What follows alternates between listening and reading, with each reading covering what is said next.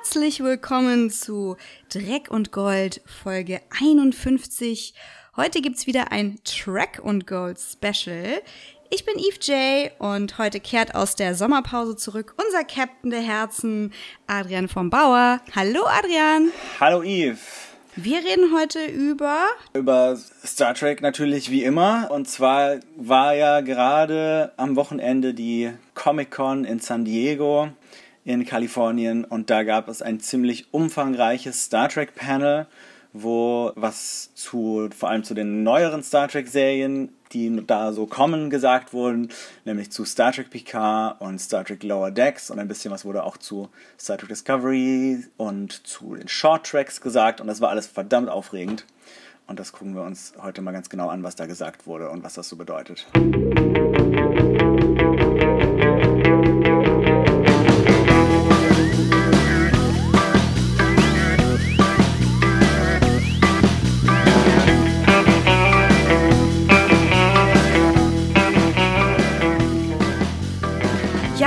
Denn Neues, Adrian? Ganz am Anfang würde ich einfach mal, weil das ja jetzt nicht unser Hauptthema ist, sondern so ein bisschen so ein Einsteigerthema in die Phase 4 des Marvel-Universums einsteigen, weil mit äh, Avengers Endgame und Spider-Man Far From Home ist ja diese dritte Phase, die sogenannte, äh, geendet und wir wussten lange überhaupt nicht, was es als nächstes kommt, außer eine Menge Gerüchten. Und die haben jetzt einfach so so eine riesige Zeitleiste in San Diego auf die Leinwand projiziert, wo man dann sieht, oh wow, da kommt eine ganze Menge. Und vielleicht können wir dann ein paar Highlights rauspicken. Hast du ein persönliches Highlight, Eve, von, von dieser Präsentation? Ja, also mich begeistert vor allem Doctor Strange and the Multiverse of Madness. Das, Madness. Äh, da, ja, da ist mein Puls höher geschossen. Allein das, der Titel. Äh, ja, das ist fantastisch. Also da wurde so ein bisschen Gothic Horror geteased und da denke ich natürlich an Lovecraft-Themen, da denke ich äh, an so das Gefühl von Hellboy, mehr dem Comic als jetzt den Filmen, besonders dem letzten, wollen wir mal jetzt mal gar nicht drüber sprechen. Und äh, What If finde ich auch ein tolles Format, da mochte ich die Comics immer gerne. Ja, das also sollten wir vielleicht dazu sagen, was es ist. Also die What If Comics, ähm, also heißt auf Deutsch, was wäre wenn? Und was wäre, wenn, sind so alternative Situationen, manchmal auch in alternativen Universen. Also was wäre jetzt zum Beispiel, wenn Magic, also Eliana Rasputina, die Sorcerer Supreme wäre, also Doctor Stranges Rolle übernehmen würde. Das ist ein äh, Comic, der letztes Jahr rausgekommen ist. Und äh, so in der Art könnt ihr euch das vorstellen. Es gab auch so ein, so ein beliebtes Crossover-Format, was dann manchmal in den What-Ifs vorkam. Also was wäre, wenn die Figur jetzt böse wäre und die gut und ne, also so ungefähr. Da, kommt, da erwartet uns sicherlich einiges an Spaß. Ja.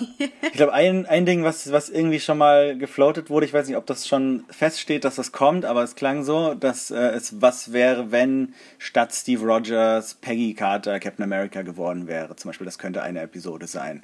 Das wäre ziemlich cool. Oh ja, das fände ich super. Ich habe neulich den Polygamia-Podcast äh, von ähm, Lara gehört und da ging es um Spider-Man und ähm, ob man jetzt halt irgendwie Team Captain America oder Team Iron Man ist. Und mhm. ich habe festgestellt, ich habe ein bisschen drüber nachgedacht und habe festgestellt, also eigentlich bin ich ja Team Peggy. Von daher wäre das natürlich genau das Ding für mich.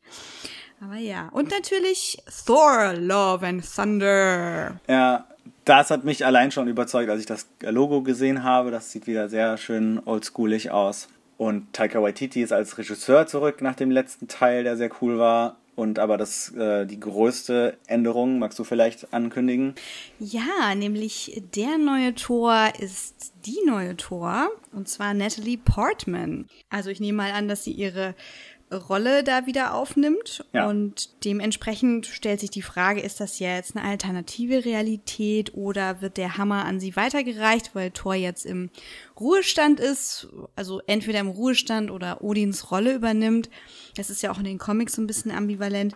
Aber wie ihr wisst, gibt's in den Comics ja schon länger eine weibliche Thor. Ja. Und wenn ihr zum Beispiel A-Force gelesen habt, was ich euch wärmstens empfehle, das ist ein ähm, All-Female-Team, dann gibt es da zum Beispiel auch mehrere Tors. Und mein Lieblingstor ist äh, Thor Dazzler.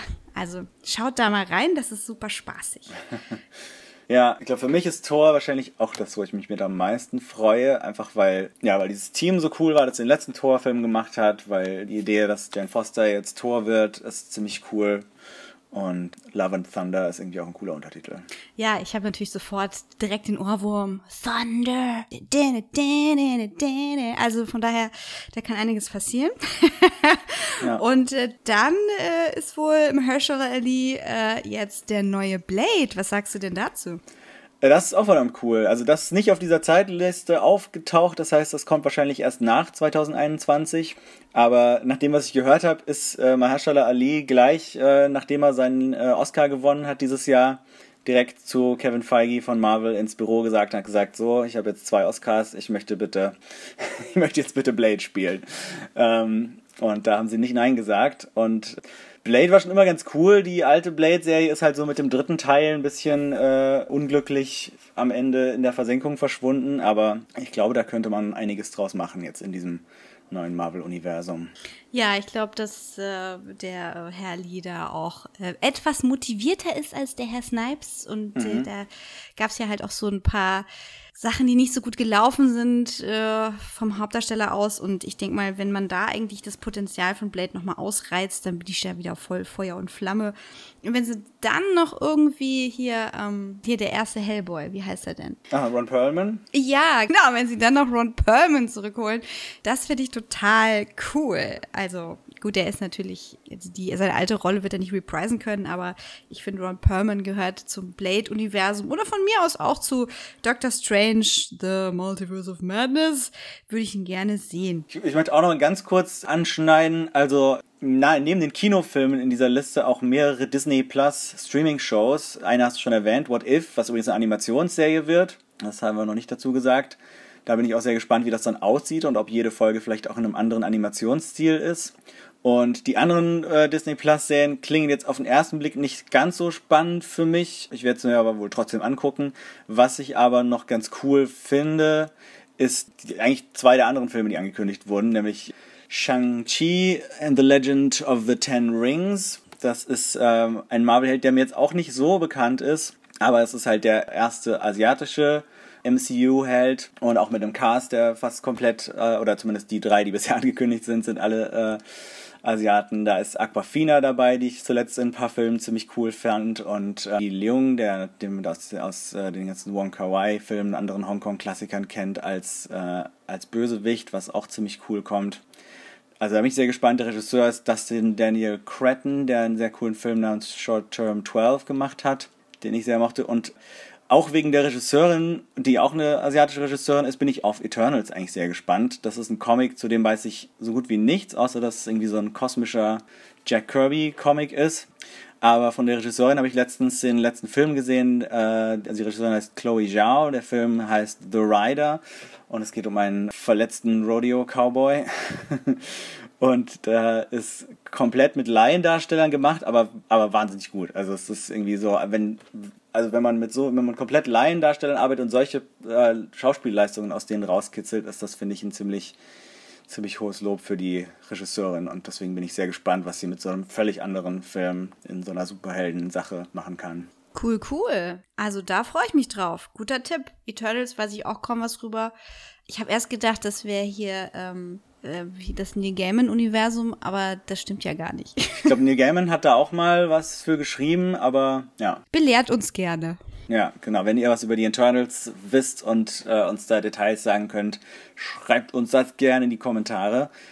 Äh, die, die, Besetzung ist auch ziemlich cool, ziemlich divers. Äh, Angelina Jolie, Kumail Nanjani, ähm, lauter coole Leute. Aber das äh, reicht jetzt vielleicht erstmal zu Marvel. Ja, ja, ja. Marvel Phase 4, das ist jetzt, äh, das ist jetzt, wie sagt man, Makulatur. Das ist jetzt alles Luxus, was wir da bekommen.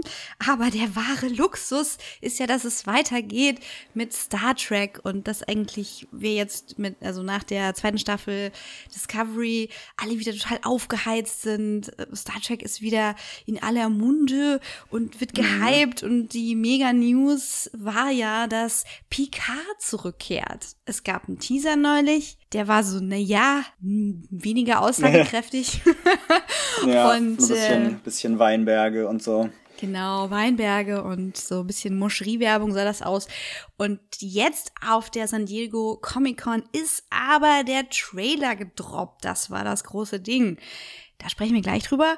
Und äh, da gab es aber noch weitere News, ne? Es soll auch geben einen Shorttrack dazu. Dazu und aber auch noch zu anderen. Es gibt diesmal insgesamt äh, sechs neue Shorttracks. Ich glaube, in der letzten Runde waren es vier, wenn ich mich nicht täusche. Das ist korrekt. Diesmal machen sie, machen sie zwei mehr und die zwei zusätzlichen sind äh, animierte Shorttracks, aber nicht im gleichen Stil wie die kommenden Animationsserien. Also da wird wohl ordentlich experimentiert. Da bin ich sehr gespannt drauf. Von denen hat man eigentlich noch gar nichts gesehen. Äh, in dem Trailer auch, den sie jetzt bei der Comic-Con gezeigt haben.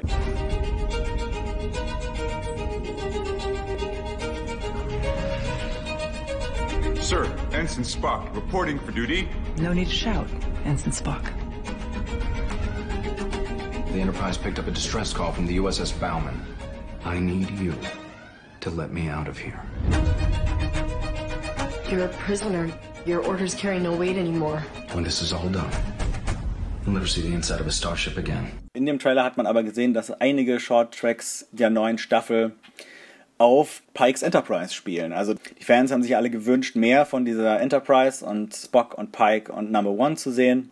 Und das wird wohl in der dritten Discovery-Staffel nicht passieren, aber in mehreren dieser neuen Short Tracks. Und da gibt es zum Beispiel eine Folge, wo Spock und Number One an, so wie es aussieht, Spocks erstem Arbeitstag zusammen im Turbolift stecken bleiben. Uhuhu, I like.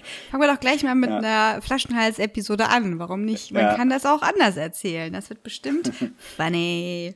Ja, so klassischer Sitcom-B-Plot. Äh, irgendjemand steckt im Aufzug fest und äh, lernt sich irgendwie besser kennen aber mit diesen beiden Figuren, vor allem mit Number One, die wir ja noch gar nicht so richtig kennen eigentlich, sondern immer nur so ganz kleine Sachen von ihr in verschiedenen, an verschiedenen Stellen des Star Trek-Universums gesehen haben. Das finde ich sehr spannend. Dann gibt es eine Tribble-Folge, die äh, sehr überdreht aussieht. Also da haben wir so ein paar Clips gesehen. Mit, äh, H. John Benjamin, der Comedian, spielt wohl eine der Hauptrollen. Und da sind wohl die Tribbles los. Ich weiß nicht, ob auf der Enterprise oder irgendwo anders in der Nähe der Enterprise. Und der Trailer endet auch mit so einem super Moment, wo irgendwie so ein kleines Mädchen ein, eine, eine Tribble-Suppe isst und irgendwie, irgendwie so einen Löffel hat, wo so ein kleiner Tribble drauf ist und it tickles, it's so furry und das dann in den Mund schiebt. Haare im Essen.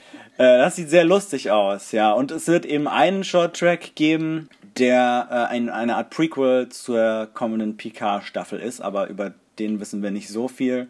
Eventuell wird da vielleicht ein Licht geworfen auf dieses Ereignis in Picards Vergangenheit, was in den Trailern immer mal wieder genannt wurde. Also es gab ja in Picards Leben einige Ereignisse, deswegen, ich weiß nicht, ja. inwieweit dieses neue Ereignis, das wir noch nicht kennen, eine Rolle spielen wird. Ich hoffe, es ist nicht der Tod einer geliebten Figur, weil das ist immer so, äh, nein, ja. ich hoffe, es ist irgendwas ja, politisches vielleicht. Schauen ja. wir mal. Hat mich halt auch direkt äh, so ein bisschen an Logan erinnert, weil da, äh, also dem, dem X-Men-Film mit Wolverine, mhm. der ja in der fernen Zukunft oder na, eher in der nahen Zukunft spielt, wo mhm. auch ein Ereignis referenziert wurde, das äh, Professor Xavier verbrochen hat durch äh, seine Altersdemenz und mhm. äh, da wohl das Verschwinden der X-Men verursacht hat. Das wird so angedeutet. Und ich ja. frage mich, äh, was, was kann das bei Picard gewesen sein? Aber da wollen wir gar nicht vorweggreifen. Es gibt genug zu spekulieren. ja. Hm. Was äh, auch noch natürlich Teil dieses großen Star Trek Panels war, äh, war die dritte Staffel von Star Trek Discovery. Da haben wir allerdings nicht so viel Neues erfahren. Sie haben so ein paar Bilder gezeigt, auf denen wir sehen, dass sie auf Island gedreht haben, was sehr hübsch aussieht. Das ist wohl irgendwie der Planet, auf dem Michael nach ihrem Sprung in die Zukunft ankommt. Sieht so ein bisschen nach Island aus. Und sie ist wohl vom Rest der Discovery Crew getrennt und trifft da eine neue Figur namens Book. Und der wird gespielt von, Moment, David Ajala. Und äh, zu dem wissen wir auch nicht so viel, aber der war auch da beim Panel und scheint wohl eine wichtige neue Figur zu sein. Ich könnte mir vorstellen, dass er möglicherweise ein neuer Love Interest für Michael ist, jetzt wo sie oh. äh, Ash Tyler in der Vergangenheit zurückgelassen hat. Wortwörtlich. In ihrer Vergangenheit und in der Vergangenheit des Universums. Äh, also es klingt alles ganz cool, aber es ist relativ wenig an Info und wir werden die dritte Discovery-Staffel wohl auch erst nach der Picard-Staffel, vielleicht sogar auch erst nach der Picard-Staffel und nach Lower Decks bekommen, also irgendwann vielleicht so Mitte 2020. Puh, ja, wow. Äh, es wurde ja auch schon angedeutet, dass die Picard-Staffel vielleicht erstmal nur auf eine angelegt ist. Und ich meine, Sir Patrick scherzt ja immer sehr gerne. Also man weiß nicht genau, ob er da mit unseren Gefühlen spielt. Aber es könnte durchaus sein, dass es eine abgeschlossene Staffel ist und man mal schaut, wie man dann weitermacht. Er hat, glaube ich, schon gesagt, er würde gerne, er würde auch gerne so drei Staffeln machen. Genau, Also es- genau. Ja. Aber er, er wusste noch nicht. Nee, also die, die muss ja jetzt erstmal erfolgreich laufen. Aber nach der Rezeption, die die Staffel in San Diego bekommen hat, oder der Trailer und das Panel in San Diego bekommen haben, würde ich mal darauf schließen, dass die Chancen ganz gut stehen, dass es danach noch weitergeht. Ja, die Leute sind ausgerastet, so wie natürlich auch. Lower Decks hatten wir schon erwähnt gerade. Ja. Da gibt's auch noch was zu sehen. Gucken wir uns das auch noch ein bisschen genauer an. Zu Lower Decks gab es äh, leider keinen Trailer bisher, aber erste Bilder, was ja auch sehr spannend ist, weil das ja seit den 70ern zum ersten Mal wieder eine Star Trek Animationsserie ist. Und da war ich vor allem sehr gespannt darauf, wie das aussehen wird. Es ist vom, von einem der Rick and Morty Macher produziert, Mike McMahon, der auch ein großer Star Trek Fan ist und den Twitter-Account TNG Season 8 lange Zeit gemacht hat, der sehr witzig ist. Und den Look finde ich schon mal ziemlich cool. Hast du dir, hast du dir die, die Character Designs auch schon mal angeguckt? Nee, noch nicht. Ich war so abgelenkt. Ich musste die Shot-by-Shot-Analyse machen von dem Trailer. Nee, ich bin gespannt, wie das dann animiert aussieht, weil der Look kann noch so cool sein. Also ich meine, wir haben ja beide so Berührung mit dem Animationsbereich. Ja. Das ist dann äh, für uns natürlich noch mal ein Stück weit kritischer, dass das flüssig läuft. Und äh, ich hoffe, wenn ich, also ich bin auf jeden Fall auch äh, von Rick und Morty am Anfang nicht so angetan gewesen, aber dann aufgrund der Story sehr begeistert. Die Animation Ja. ist so flüssig, dass mir der etwas krude Style dann doch ganz gut reinläuft und der sich auch weiterentwickelt. Deswegen, ich muss es bewegt sehen. Ja, bei Lower Decks haben wir eben, was ich ganz cool finde, nicht so einen kruden Stil wie bei, wie bei jetzt zum Beispiel Rick and Morty und so ein Stück weit auch bei so Sachen wie Bojack Horseman oder so, wenn man immer, man hat das Gefühl, immer wenn es eine Animationsserie für Erwachsene sein soll, auch bei, bei Big Mouth ist so eine Netflix-Serie vielleicht sogar, also denken wir so, warum machen die das so hässlich? Kann doch trotzdem äh, auch schick aussehen, auch wenn es für Erwachsene ist. Und ich finde, Lower Deck sieht, sieht eigentlich schon ziemlich schick aus. Es erinnert mich sehr an Final Space. Das ähm, gibt's auf Netflix. Das ist eigentlich eine ziemlich coole Animations-Science-Fiction-Serie. Daran erinnert es mich stilistisch ein bisschen. Ich finde es sehr cool, dass man die Next Generation Uniformen nochmal aufgegriffen hat in einer leicht futurisierten Variante. Und freue mich da sehr drauf, muss ich sagen, weil ich bin ein großer Animationsfan und sage schon seit vielen Jahren, dass es mal wieder eine Star Trek Animationsserie geben müsste. Und das hier sieht eigentlich ziemlich witzig aus. Es spielt tatsächlich nach Nemesis und Voyager, aber vor Star Trek Picard, was irgendwie eine coole, cooler Zeitraum auch ist, weil es haben sich ja doch viele Fans gewünscht, mal in diese Zeit reinzugehen. Und der Fokus ist wohl auf vier Ensigns, also so Unteroffizieren auf einem eher nicht so wichtigen Schiff der Sternenflotte. Und die Ensigns, die wir da sehen, sehen halt, ist ja auf jeden Fall eine relativ diverse Crew und irgendwie sehen die ganz witzig aus. Ich hoffe, dass es so in die Richtung geht von diesen Ensign-Folgen aus TNG oder Mhm. äh, Red Shirts äh, von Scalzi. Das fände ich ganz witzig, wenn das so, wenn das so Ja. in die Richtung geht. Das, Ja, ich könnte mir vorstellen, dass Red Shirts ein ganz, gutes, äh, ganz guter Referenzpunkt ist. Und sehr aufregend fand ich auch, äh, wir haben die, die Brückencrew von diesem Schiff nämlich auch kennengelernt, also in Form von einem Bild. Und die werden zwar wahrscheinlich nicht so eine große Rolle spielen, aber super cool ist, dass die Schiffsärztin wohl eine äh, Kaitianerin ist, so wie Mress aus der Animationsserie aus den 70ern, an die sich vielleicht manche erinnern. Das sind so Katzen-Aliens. Und genau, das war damals halt so ein bisschen so das Klischee von der sexy Katzenfrau. Und hier die Schiffsärztin Dr. Taana ist, sieht aber eher aus wie so eine, wie so eine, äh, so eine Straßenkatze, die irgendwie schon so ein Loch im Ohr hat und einen schiefen Zahn und so. Ziemlich cool. I like. Ja, also da freue ich mich eigentlich fast genauso sehr drauf wie auf Star Trek Picard, muss ich fast sagen, weil äh, es einfach sowas sowas Neues ist. Eine Comedy-Serie, die trotzdem irgendwie im Star Trek-Universum spielt, in Canon ist sozusagen, mit so einem ganz eigenen Stil. Sehr coole Sache. Aber äh, ich glaube, wir müssen jetzt mal zum, zu unserem Hauptthema kommen. Picard, die Serie. Und dann würde ich sagen, hören wir doch mal in den Trailer rein. jeden Tada! Have you ever been a stranger to yourself? Many, many times.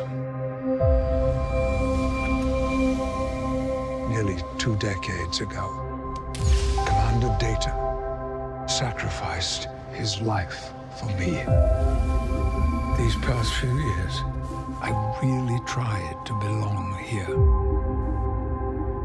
But it never truly felt like home. Do you know who I am? Everything inside of me says that I'm safe with you. Admiral, I have encountered a woman. She came to me for help. If she is who I think she is, she's in serious danger. Und dieser Trailer ist verdammt krass. Ja, there was screaming. ich wollte ihn erst nicht gucken, weil ich dachte so, ah nein, was ist, wenn ich es nicht mag? Und dann so, äh. es wurde trotzdem geschrien. Ja. Ja. Hm. Also, bevor wir da einsteigen, wie, wie war so deine emotionale Reaktion? Also ich habe ja den, ich muss sagen, ich äh, muss zugeben, ich habe meinen, meinen ganzen Samstagabend vor Twitter verbracht sozusagen und habe live mit dem Panel mitgefiebert.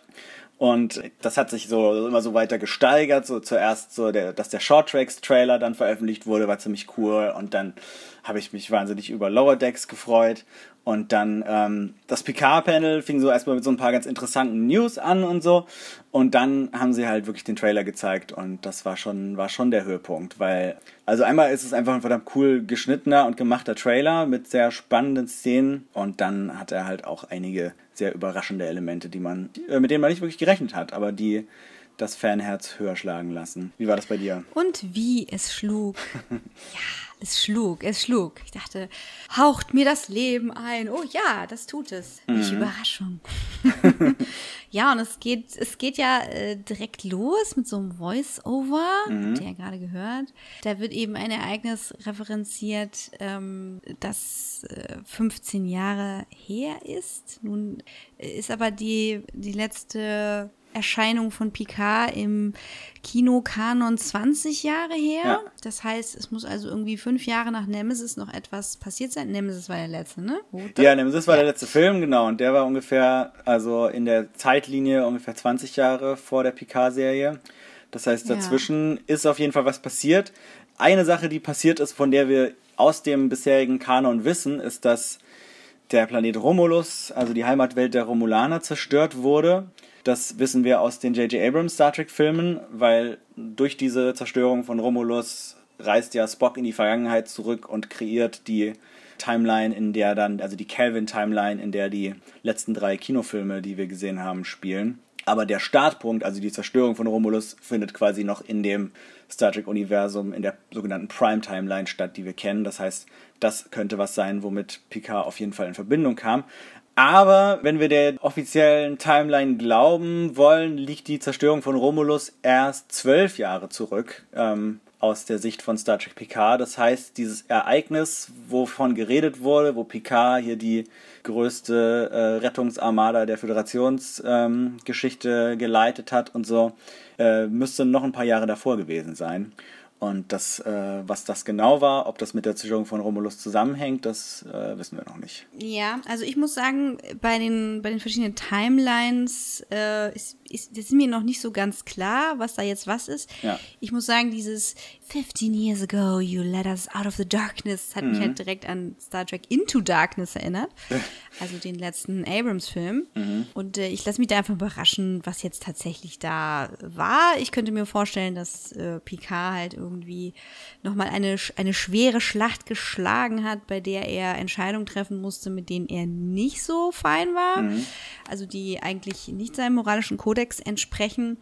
Ähm, ob das halt jetzt eine politische Situation ähm, mit den Romulanern war oder nicht, das muss man dann sehen. Und äh, sich dann eben zurückgezogen hat auf sein Chateau Picard in Labar in Frankreich.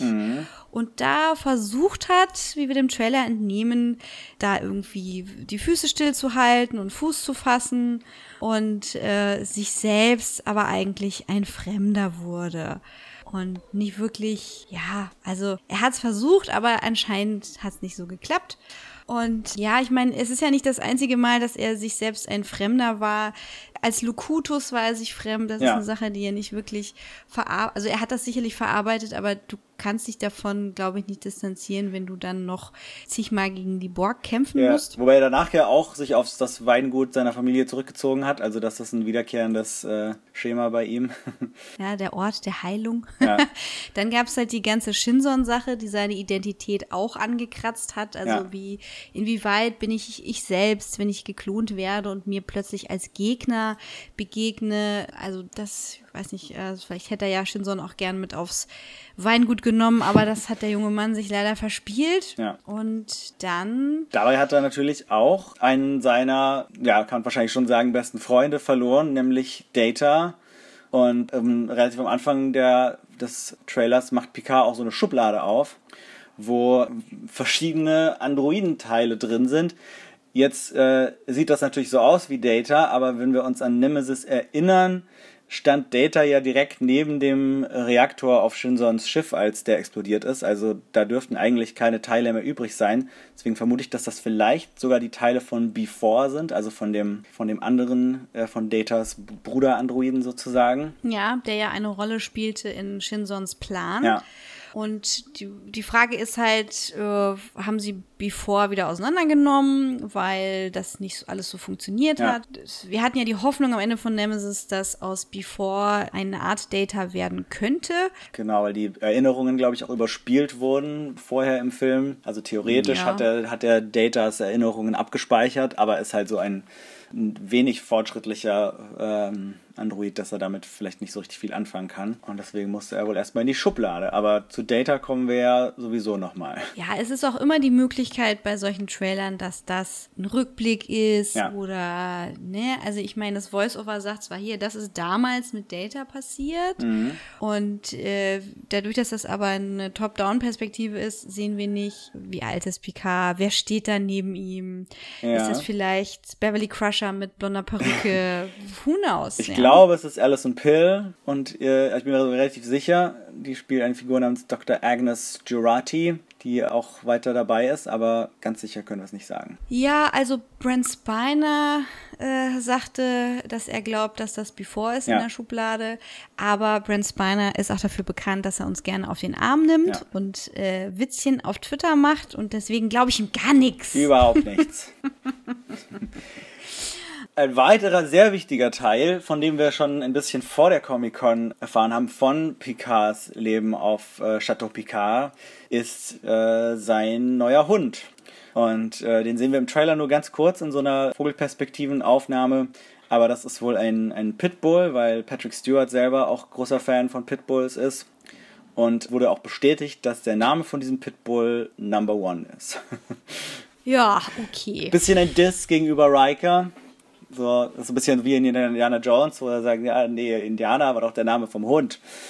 Und hier ist Number One jetzt der Name des Hundes. Und der ist laut Patrick Stewart eigentlich die wichtigste Figur für ihn im Star Trek-Universum. Wer weiß, vielleicht ist Nummer eins auch ähm, äh, irgendwie Datas Erinnerungen in einem Androidenhund oder was auch immer. Wer naja, weiß. aber um Picard geht's ja erstmal nur so am Anfang. Dann lernen wir eine äh, junge Frau äh, kennen, Ja. die sich auf dem Weg zu Picard macht, weil sie seine Hilfe benötigt. Und sie, sie, also er weiß wohl nicht direkt, wer sie ist. Sie weiß auch nicht genau, äh, wie er ihr jetzt helfen kann, nur dass alles in ihr drin sagt, dass er dass sie da gut aufgehoben ist bei ihm.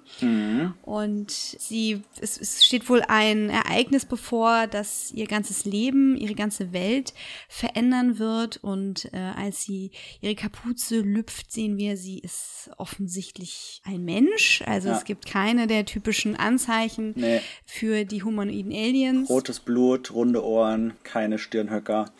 Ja, sie hat sehr schöne Augen, die so ein bisschen gelblich in dem Trailer aussehen. Ja. Deswegen vermuten wohl manche, sie könnte ein Android sein. Ja.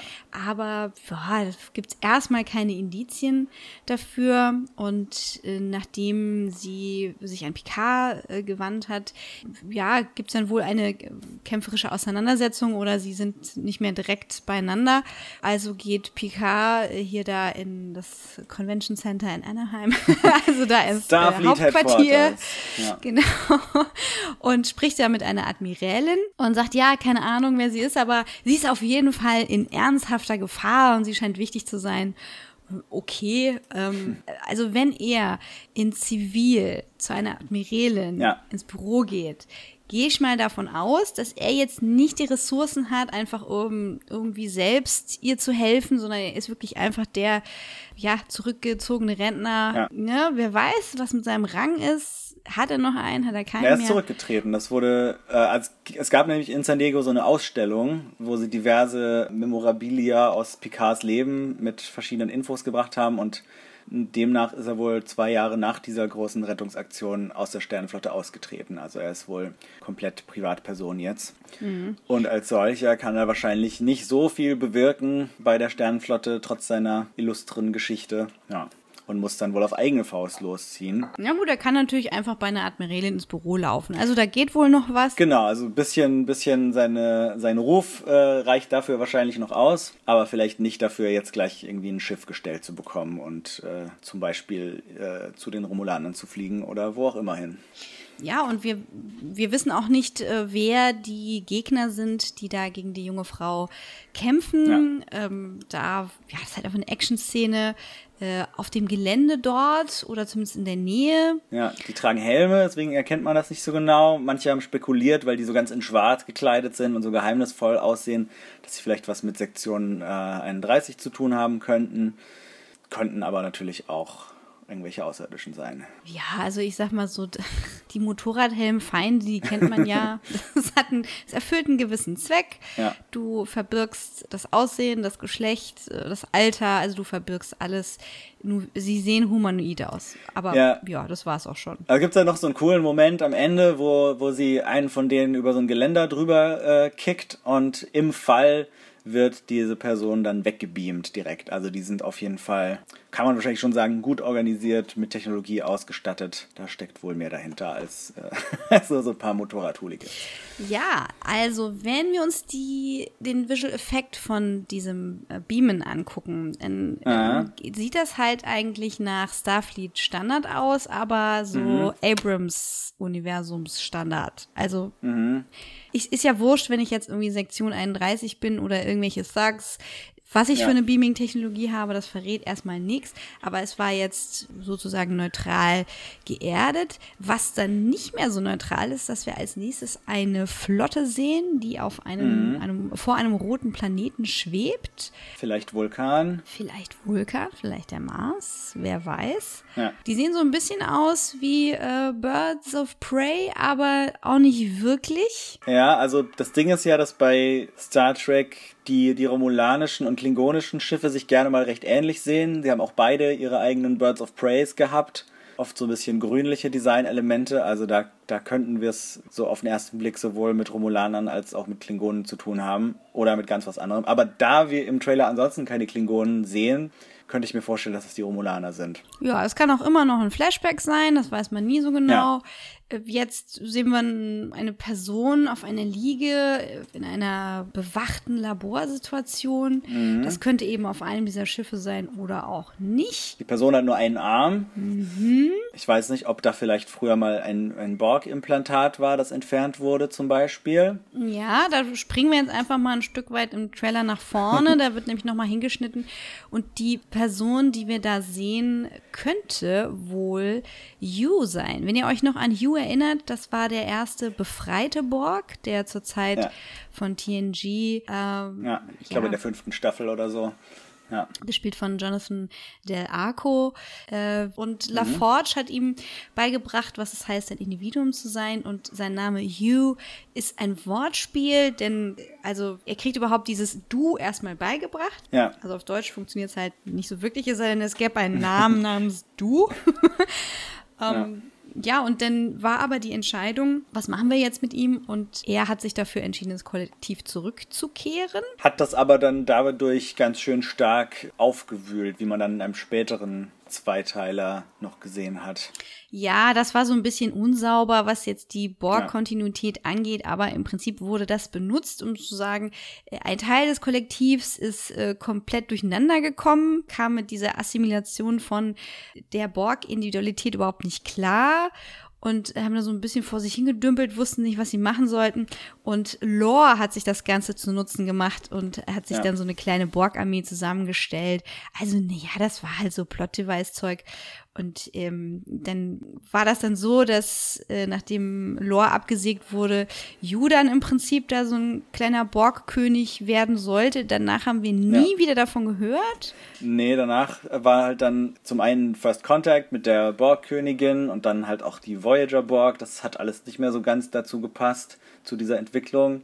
Aber vielleicht schaffen sie es ja, diese, diese scheinbar unvereinbaren Handlungsstränge irgendwie so miteinander zu verweben, dass das alles wieder Sinn macht jetzt in der Picard-Serie. Ja, mal sehen. Also vielleicht gibt's ja irgendwie eine Möglichkeit, wie Judah plötzlich wieder reinpasst und zwar auf eine Art und Weise, die vielleicht sogar diese, diese ganzen Androiden-Themen, die wir ja auch in Discovery schon oft angesprochen hatten, verbindet und auf eine Art und Weise neu erfindet. Das finde ich ganz faszinierend. Aber es Ja. geht erstmal weiter um Picards Identität, der ja, der gefragt wird von der Stimme im Voice-Over. Ich, ich mache mir Sorgen, dass du, weißt du noch, wer du bist? Ich mache mir Sorgen, dass du nicht mehr weißt, wer du bist. Und dazu sehen wir dann das Banner vom Captain Picard-Tag. Das war ja mal so eine Sache auf der Enterprise, wo Ja. die Crew sich dachte, oh, wir machen jetzt mal so ein Jahresfest und äh, Ja, wo alle Kinder Captain Picard zeichnen dürfen und ihm Briefe schreiben und so. Genau, und das fand er ja, fand er ja irgendwie ganz furchtbar, aber Ja. anscheinend bedeutet es ihm noch genug, denn das ist ja sehr positiv aufgeladen gewesen. Vorbildfunktion. Ähm, der, der spirituelle Führer, möchte ich schon fast sagen, von dieser Großfamilie der Enterprise. Und das als Kontrast zu dem, dass er jetzt nicht mehr weiß, wer er ist, legt ja nahe, dass er ja vielleicht ja, was Schlimmes angestellt hat oder zumindest einen moralischen Konflikt hat. Aber dann, dann geht es weiter. Ja, dann sind wir auf, auf einem erstmal nicht näher definierten Raumschiff oder Raumstation, die aber vermutlich der später im Trailer zu sehende Borg-Kubus ist, wo einige Gefangene, unter anderem hier eben Daj, die, die junge Frau von vorher, gespielt von Isa Briones, in einem roten Gefängnisanzug rumsteht. Und wir sehen aber auch einige Wachen. Und diese Wachen sind, soweit ich das erkennen kann, Romulaner. Und die stehen da auf so einer, auf so einer Empore, wo ein Schild hängt. Das Schild lautet, There hasn't been an assimilation in Fünf- 5000, ja. Ja, 5843 Tage. This facility has gone. Und Genau, dann wird das so mit Kreide Days reingeschrieben. with, without an assimilation. Und äh, wenn man das äh, umrechnet, ich habe das in den Taschenrechner eingegeben, kommt das auf ungefähr 16 Jahre. Also das hängt dann möglicherweise auch mit diesem Ereignis in Picards Vergangenheit zusammen. Aha, aha. Könnte also sein, dass die Romulaner diesen Kubus benutzt haben oder dass Ja. es doch wieder eine Borg-Auseinandersetzung war. Ja, es ist äh, tatsächlich gibt es da noch ein, ein Detail aus, das ist nicht wirklich aus dem ganz offiziellen Canon, sondern aus dem, ich glaube, das, das kam damals nur in dem Begleitcomic zu, zum 2009er Star Trek Film vor, wo enthüllt wurde, dass äh, dieses romulanische Schiff, mit dem Nero der Bösewicht halt aus, der, aus, aus, dem 23, aus dem 24. Jahrhundert ins 23. Jahrhundert zurückreist, aus einem Hybrid von romulanischer und Borg-Technologie gebaut ist. Das heißt, mhm. es ist davon auszugehen, dass um diese Zeit herum im romulanischen Imperium irgendwie mit Borg-Technologie experimentiert wurde und die da irgendwie vielleicht Überreste von zerstörten Borg-Schiffen genommen haben und da ihre eigenen Sachen draus gebaut haben. Und dieses Gefängnisschiff oder was auch immer das ist, diese Facility, könnte ich mir vorstellen, ist auch eben vielleicht so ein Borg-Kubus, den die Romulaner übernommen haben. Und jetzt, wo sie keinen Planeten mehr haben, könnte es natürlich sein, dass, dass sie, ja, dass sie das irgendwie als neue Heimat benutzen oder so. Ah, ich könnte mir auch vorstellen, äh, wenn das jetzt quasi so militärische Einrichtungen der Romulaner ja. sind, die sowieso schon sehr militärisch sind, dass das ein super Knast ist. Du, du machst ja. ihnen halt einfach diese neuronalen Empfänger an die Backe und steckst mhm. sie da in diese Alkoven, dann können die da pennen, du musst die nicht füttern, äh, ne? also du sind prima, um Gefangene aufzubewahren. Mhm. Aber vielleicht hat das ja auch den Vorteil, wenn wir jetzt mal an Unimatrix Zero denken aus Voyager, dann gab es ja so eine Art Matrix, so eine Art Virtual Reality, die die mhm. ähm, aberranten Borgs, also Seven of Nine und andere, sich da erträumt haben und da so eine gemeinsame Ebene geschaffen mhm. haben, in der sie ihr echtes Leben leben konnten. Vielleicht ist das auch eine Sache, die für die Romulaner insofern praktisch ist, dass wenn sie jetzt keinen Ort haben, an dem sie leben können, dass sie vielleicht in so mhm. einer virtuellen Realität leben müssen. Hm. Das ist nun mal so ganz weit vorausgegriffen. Aber das sieht jetzt erstmal alles eher negativ aus, was wir da sehen. Also ja. jetzt nicht gerade nach so einem Borg-Traumschiff.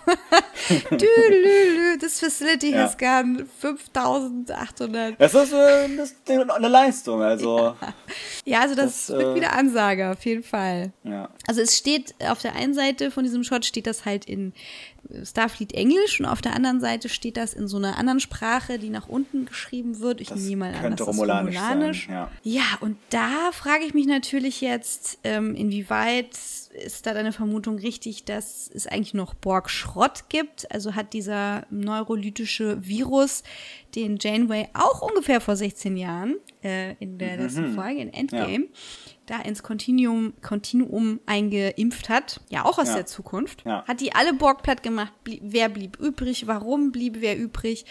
Also timey-wimey, uh, wibbly-wobbly.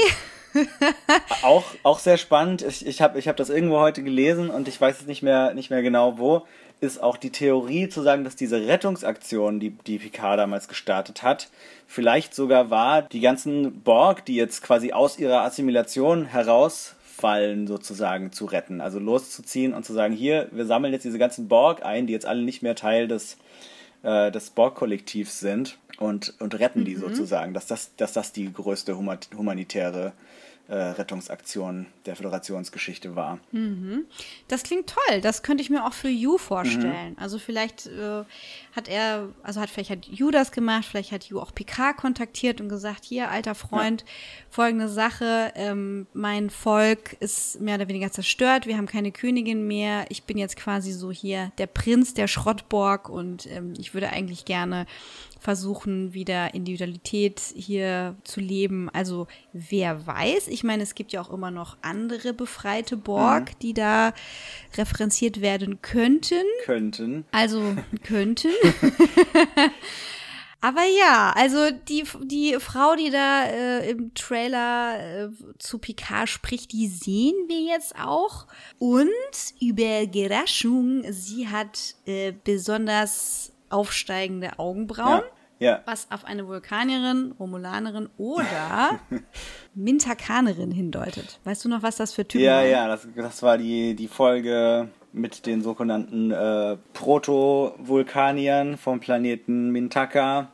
Das war eine primitive Zivilisation und äh, die sollten beobachtet werden von der Enterprise Crew, aber wurden dann, da wurden dann äh, einige Crewmitglieder entdeckt und äh, die haben dann beschlossen, dass Picard ihr Gott ist und das war eine ganz coole Folge. Äh, es kann natürlich sein, dass die wieder auftauchen. Da gibt es auch einen Hinweis darauf, nämlich äh, wir sehen eine Außenaufnahme, wo Picard zwischen so ein paar Felsen rumläuft und das ist äh, in einem Ort in der Nähe von Los Angeles gedreht, den Vasquez Rocks, die sehr oft in Star Trek schon vorkamen. Äh, also am bekanntesten wahrscheinlich der Kampf zwischen Kirk und dem Gorn.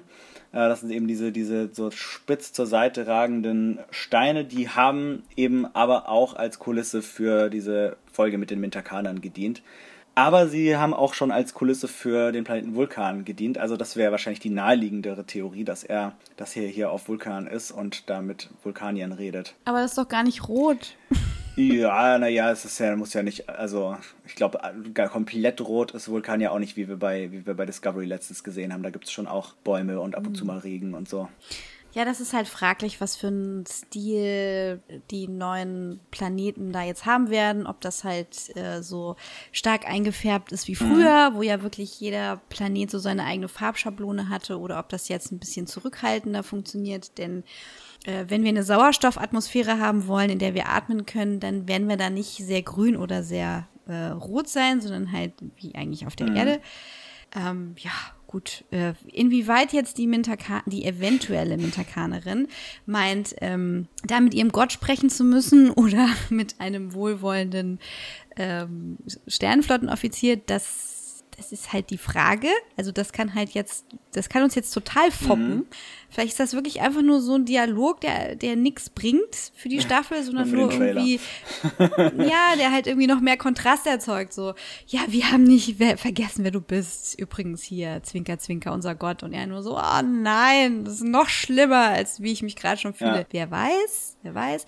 Aber es gibt auch äh, schöne, schöne Aspekte, die wir da in dieser Stadt sehen, durch die er da latscht. Äh, so moderne Projektionstablets, die ganz ohne Tablets auskommen und, und Beaming-Tore. Ja, wobei ich da dann schon wieder das Gefühl habe, dass das vielleicht jetzt wieder das Sternenflottenhauptquartier ist und wir da einfach hin und her schneiden gerade. Ja, ja, ja, das meine ich. Ich glaube, der, der latscht dann, der latscht von irgendwoher dann äh, durch diese Portale dahin. Mhm.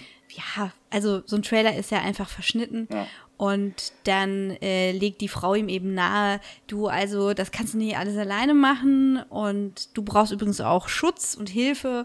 Du brauchst eine de, de, de, Crew. Yes, genau. Und, und der nächste Teil des Trailers ist dann auch so ein bisschen, oder wirkt so ein bisschen so wie so eine Getting the Crew Together, aber in dem Fall nicht Back Together, sondern eine ganz neue Crew von Nicht-Sternenflottenleuten oder Ex-Sternenflottenleuten und da sehen wir jetzt einige der neuen Hauptdarsteller der Serie. Zum Beispiel Michelle Hurd, die trifft er auch irgendwie auf sowas, was so ein bisschen nach Wüstenplaneten aussieht. Dann gibt es so einen äh, jungen Vulkanier, der so ein bisschen Samurai-artig aussieht. Der ist wohl irgendwie so ein, ein, ein äh, Experte vielleicht in, diesem, in dieser vulkanischen Kampfsportart, die auch Michael bei Discovery beherrscht. Aber manche vermuten auch erst Romulaner. Mir ist das ehrlich gesagt nicht ganz klar. Ich glaube, dass äh, im Panel gesagt wurde, wenn ich mich nicht täusche, dass er Vulkanier ist, weil es gibt nämlich noch ein anderes Mitglied dieser, dieser neuen Crew, der, der Romulaner ist. Nämlich ah, okay. das der von Harry Treadaway gespielte Typ, der hat so ein bisschen so eine Wuschelfrisur. Äh, Narek. Genau, Harry Treadaway Oder kennt man Narek. vielleicht aus, aus äh, Penny Dreadful, da hat der Dr. Frankenstein gespielt. ähm, genau, also der, ich vermute mal, der, dieser, dieser junge Mann in der, in der Samurai-Kluft ist eher Vulkanier und der andere Romulaner. Hm. Auf jeden Fall ist das eine etwas bunt zusammengewürfelte Crew mit der Picard jetzt anscheinend auch auf einem neuen Schiff unterwegs ist, das wir dann auch mal sehen. Das sieht aber auch nicht so aus wie die Hotellobby von Next Generation, sondern eher so wie so ein Frachtschiff oder so, so ein, so ein äh, Frachtraum oder sowas. Mhm. Ja, wir haben einfach nach hinten raus äh, sehr viel Technik, die wir da sehen. Ja. Es, sieht, es sieht eher aus wie eine umgebaute Shuttle Bay oder irgendwie so ja. ein Transporter. Und äh, er soll halt nun wieder ein Captain sein, und zwar der Captain, der mal war. Und dann sehen wir schon wieder so einen Typ mit Augenbrauen. Ob das jetzt ein Vulkanier, Romulaner oder Mintakaner ist, ich weiß es nicht. Mhm. Der scheint ihn da auf irgendeine Mission zu schicken.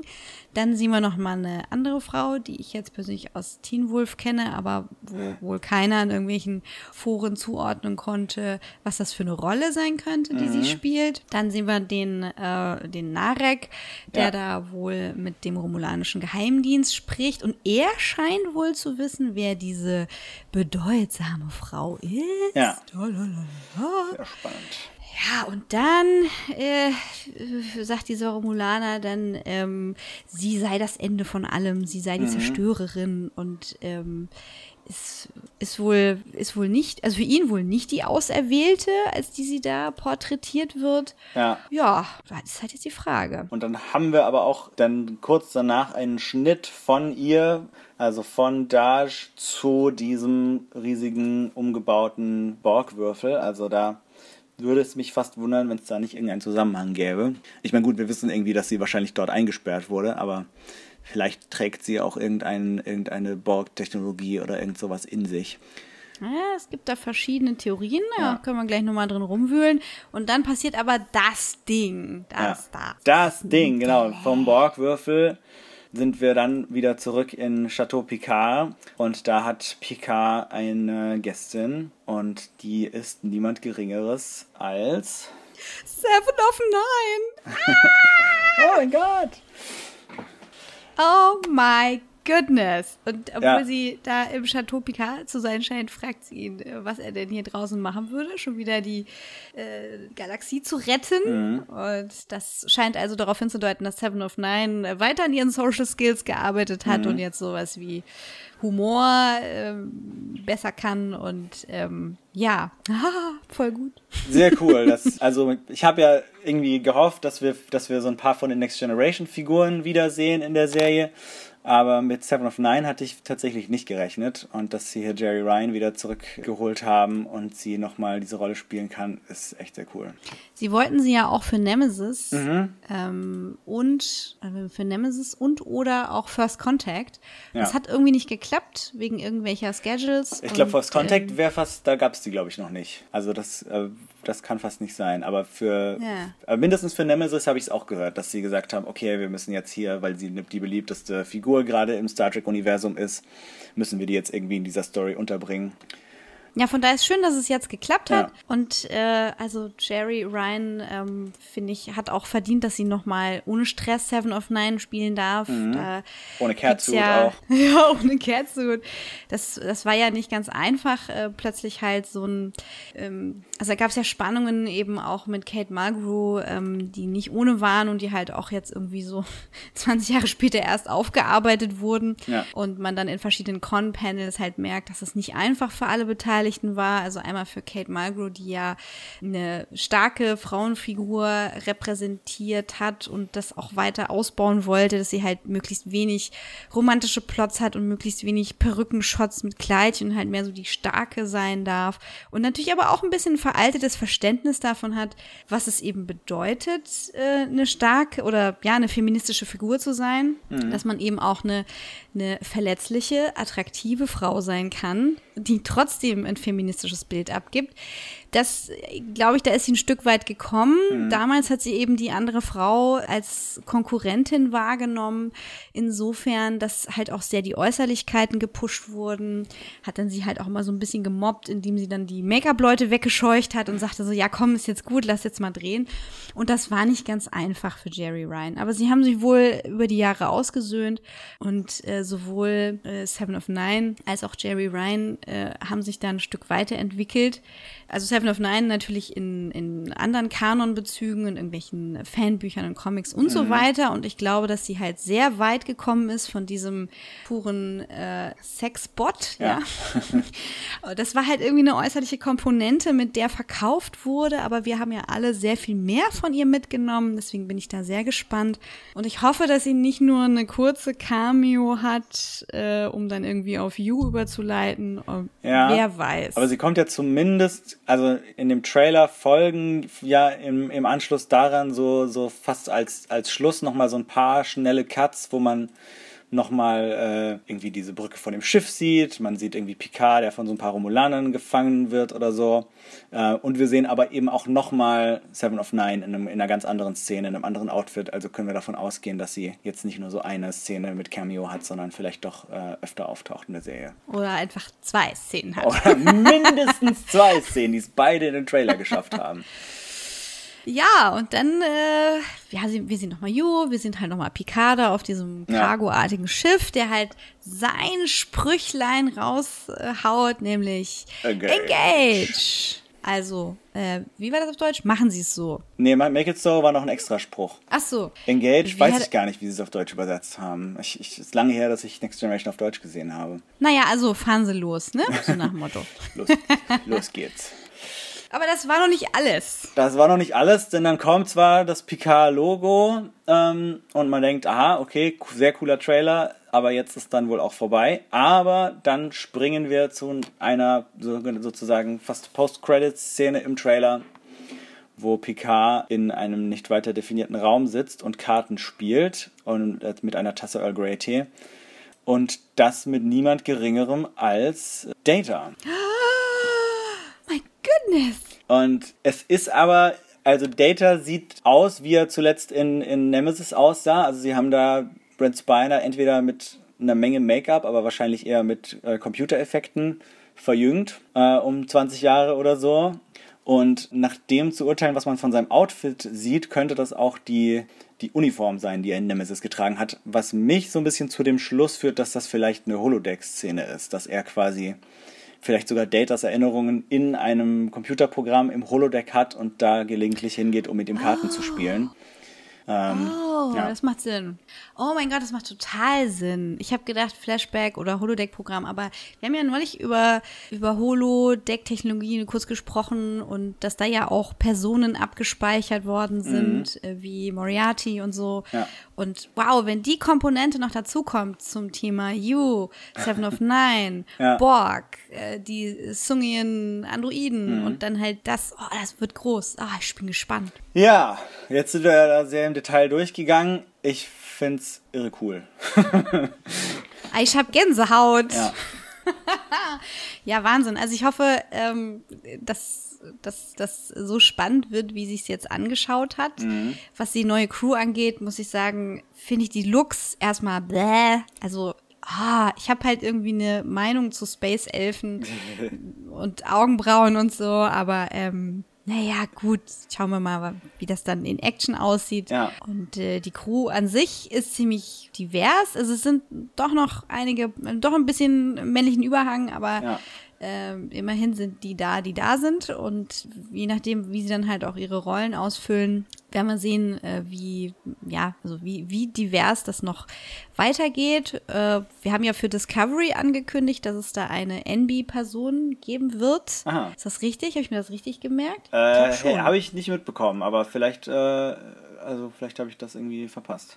Ja, also es war entweder Picard oder äh, Discovery 3. Da bin ich mal gespannt, Also- was da passieren wird. Genau, das PK-Panel ist das Einzige, was ich noch nicht komplett auf YouTube geguckt habe, also wäre es fast wahrscheinlicher, dass es da ist, aber Ja, es war schon eine ältere News, also Okay, von daher okay. könnte es Discovery sein. Na gut, also das sind, das ist die Crew Ja, es gab dann aber im, im Laufe von dem Panel noch äh, ein paar extra News, als ob irgendwie Data und Seven of Nine und Nicht genug gewesen wären, wurde dann auch noch offenbart, dass direkt am Montag nach der Comic-Con sie eine Szene drehen, wo Captain Picard auf Riker und Troy trifft. die Rikers, wir bekommen endlich die Rikers. Rikers. Wuhu. Und dann kriegen wir irgendwann noch die Schön. Sitcom als Spin-off mit den Rikers auf ihrem Schiff. Ah, das wäre voll schön. Aber ist ja klar, ich meine, wenn Johnson Frakes da halt überall seine Finger drin hat, Ja. ajo, logisch, würde ich auch machen. Genau, er hat es ja auch schon ein bisschen auf Twitter mal angeteased, äh, wo er irgendwie so seine Posaune, seine Riker-Posaune gepostet hat, was darauf hinweist, dass Riker in irgendeiner Form zurückkehrt. Und es ist tatsächlich so, dass mindestens in mindestens einer Folge die beiden auch nochmal einen Auftritt haben. Hat er wohl rausposaunt. Ja, genau. Noch nicht wissen wir, ob sie irgendwie auch noch einen Platz für die Crushers finden nach den Rikers oder für Jordi Oh. LaForge. Ich würde es mir sehr wünschen, dass, dass, äh, dass Beverly eine Rolle spielt. Ja, und Will Wheaton bitte. Ich mag ihn so gerne. Ich, also seit er nicht mehr auf Twitter ist, kriege ich zwar kaum mehr was Ja. mit von ihm. Ich habe auch gerade Twitter-Sommerpause, nehme es mir nicht übel, aber Mhm. ach, es, es war so, war so negativ in letzter Zeit alles. Und so eine Sommerpause tut mal gut. Aber ich fänd's super, wenn wir da halt mal die Crushers äh, sehen würden und ob die denn überhaupt noch ein Verhältnis haben zu Picard, wenn er sich denn jetzt so zurückgezogen hat. Ich hoffe, dass Wesley Crusher nicht irgendwie geopfert werden musste, um halt diese Timeline da zu rechtfertigen und Picards Rückzug. Das finde ich meh, aber vielleicht ist es ja eine Sache, die gut funktioniert. Ja. Da bin ich sehr gespannt. Es wäre natürlich schön, wenn sie wirklich alle zurückkehren, aber vielleicht ist das auch noch was, was sie sich für zukünftige Staffeln aufsparen. Also Jordi hat ja Picard auf seinem Weinberg schon in, äh, im Next Generation Finale besucht. Das könnte man eigentlich schon nochmal bringen, aber vielleicht dauert das einfach noch ein bisschen. Und wahrscheinlich wollen sie sich auch noch ein paar Überraschungen aufsparen. Wer weiß, wer noch alles auftaucht, äh, Admiral Janeway vielleicht. Ja, bitte. ja, also ich finde das okay, wenn wir mit wenig Cameos auskommen, weil das ein. Oder Worf habe ich noch ganz vergessen. Sorry. Ja, na klar.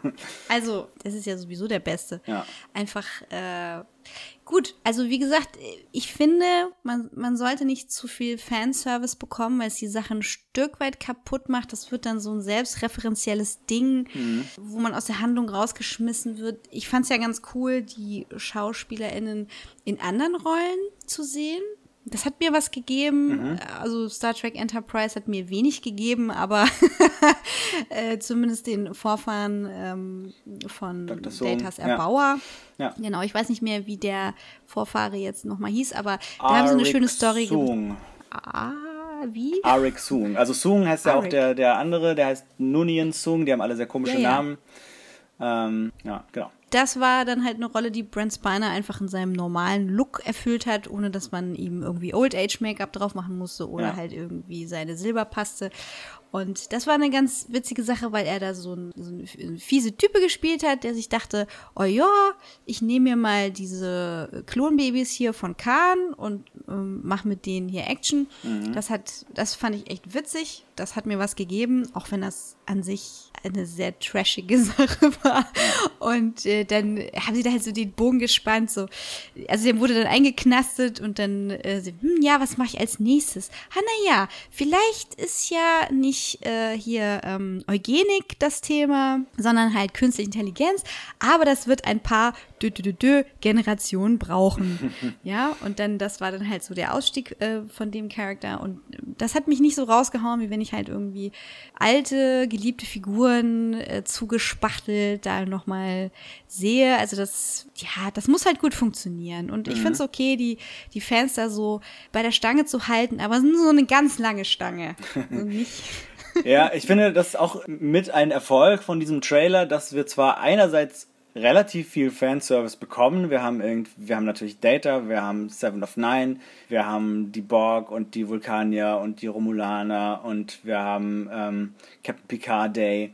Aber trotzdem wirkt das irgendwie sehr frisch und sehr, sehr neu. Und wir haben, ich habe nicht das Gefühl, dass wir hier irgendwie eine Next Generation Nostalgie Show gucken, wie irgendwie die Orville manchmal vielleicht ist sondern halt so was, was wirklich was ganz anderes, was, wo diese Figuren einfach in eine ganz neue Richtung getrieben werden. Deswegen mache ich mir da eigentlich nicht so viel Sorgen, dass das, dass das eine reine Fanservice-Sache wird.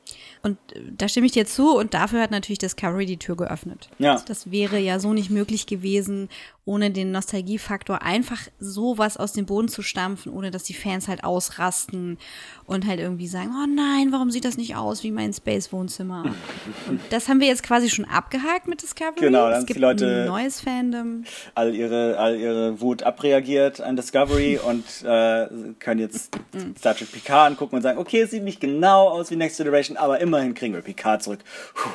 Ja, genau. Ah, wir kriegen Picard zurück. Ich hätte nicht gedacht, dass mich das so bewegt, muss Mhm. ich ehrlich sagen. Ja, also Picard ist schon so eine Figur, die, die mich fast mein ganzes Leben begleitet und immer sehr wichtig war. Und den nochmal zu sehen, hätte ich jetzt echt nicht erwartet. Und dass es dann auch noch so cool aussieht, das ist eine ganz große Sache.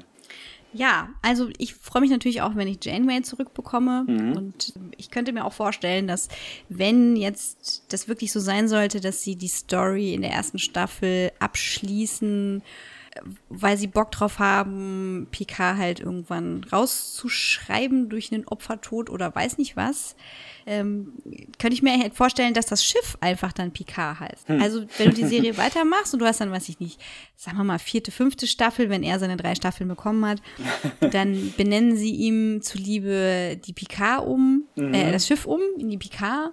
Und äh, ich frage mich halt generell, in welchem Zustand die Sternenflotte ist. Ich meine, es scheint ja ein Hauptquartier zu geben, es scheint eine Admiralin zu geben. Ja. Aber Auch alle schön saubere Uniformen an und nicht bunt ja, wieder. Ja, ich frage mich aber, ne, wir haben ja in Discovery schon mal angedeutet bekommen, dass äh, die Sternenflotte nicht von ewiger Dauer sein könnte. Ja. Und wer weiß, welche Rolle Picard spielt, wer weiß, äh, welche Rolle oder sagen wir mal, welches Symptom es ist, dass er halt dieses Schiff aus so einer, ja, so, wie sag mal, so einer Ragtag-Crew in einem Transporter hat, die jetzt kein Starfleet-Issue-Vehicle ist. Ist das ein Symptom dafür, dass er halt abseits äh, von, äh, von Starfleet, von der Sternenflotte Dinge tun muss? Oder dass die Sternenflotte gar nicht mehr so diese Institution ist, die sie mal war? Das wird sicherlich ein Thema und da bin ich sehr gespannt, ja, ob wir da auch aktuelle politische Themen mit äh, einfließen sehen. Ne? Also die Sternenflotte als politisches Verbündnis. Ja. ja, werden wir da so, werden wir da so Trump-Allüren sehen? Werden wir da, ja, werden wir da Gedanken fertig denken, die gerade alle erregen? Wird es um Klimawandel gehen? Ach Gott, ich bin so gespannt. Was meint ihr denn? Ja, oder wird es vielleicht äh, diese Andeutungen des vulkanischen Brexit, den wir in äh, Discovery bekommen haben, eben um ein paar Schritte fortgeschritten sein und dass vielleicht Vul- Vulkan gar nicht mehr zur Föderation gehört, was dann auch dazu führt, dass wir Oh. jetzt hier so ein paar Vulkanier haben, die die außerhalb von diesem Föderationskontext mit Picard zusammenarbeiten. Sowas könnte ich mir auch vorstellen. Ja, also ihr kennt uns, wir können uns alles vorstellen. Alles! alles. Und wir sind auch äh, schön bedient worden in diesem Trailer mit ganz vielen Snippets und Bits. Und vielleicht habt ihr noch was entdeckt, was wir nicht gesehen haben. Dann äh, schreibt uns das doch gerne auf facebook.com slash Dreck und Gold. Da könnt ihr unter dem Post zu diesem Cast einfach ein paar Kommentare hinterlassen und mit uns weiter schwufen und schwätzen. Und äh, auch wenn ich gerade Twitter Sommerpause habe, erreicht ihr mich da unter @evejdesign und den Adrian unter Adrian vom. Genau, und ihr findet unseren Podcast, wie man so schön sagt, überall, wo es Podcasts gibt, zum Beispiel auf Soundcloud oder iTunes oder Overcast. Da müsst ihr einfach überall nur Dreck und Gold als Suchbegriff eingeben. Da findet ihr uns dann, könnt uns abonnieren, könnt uns auch äh, gegebenenfalls Bewertungen dalassen. Wir hatten ja eigentlich äh, damit gerechnet, dass wir irgendwie diesen Herbst dann mit äh, Star Trek Picard Besprechungen vielleicht weitermachen, aber äh, jetzt wurde ja angekündigt, dass Star Trek Picard doch erst Anfang 2020 kommt. Also gucken wir mal, wie es da weitergeht mit, mit Track und Gold. Ja, es wird sicherlich das ein oder andere Dreck und Gold dann nochmal geben. Ja. Aber äh, ja, hört, hört euch doch nochmal durch, durch unser Backlog. Lasst uns die ein oder andere Bewertung da. Da freuen wir uns drüber. Ja, und gerade unsere letzte Episode, die Deep Space Nine Sonderfolge, kann man sich, glaube ich, auch außerhalb von jedem zeitaktuellen Kontext mal anhören, falls ihr das noch nicht getan habt. Genau. Ja, wenn ihr jetzt nämlich ganz viel überbrückt, äh, ganz viel Zeit überbrückt äh, und Deep Space Nine durchguckt und Voyager und so, dann ja, passt das ganz gut in die Zeit. Ja, dann würde ich sagen, ihr Lieben, kommt noch gut durch den Sommer. Trinkt schön, Schmelzt nicht. genau, steckt die Beine in einen Eimer Wasser, werdet nicht zu Odo und äh, lebt lang und in Frieden. Bye bye. Tschüss.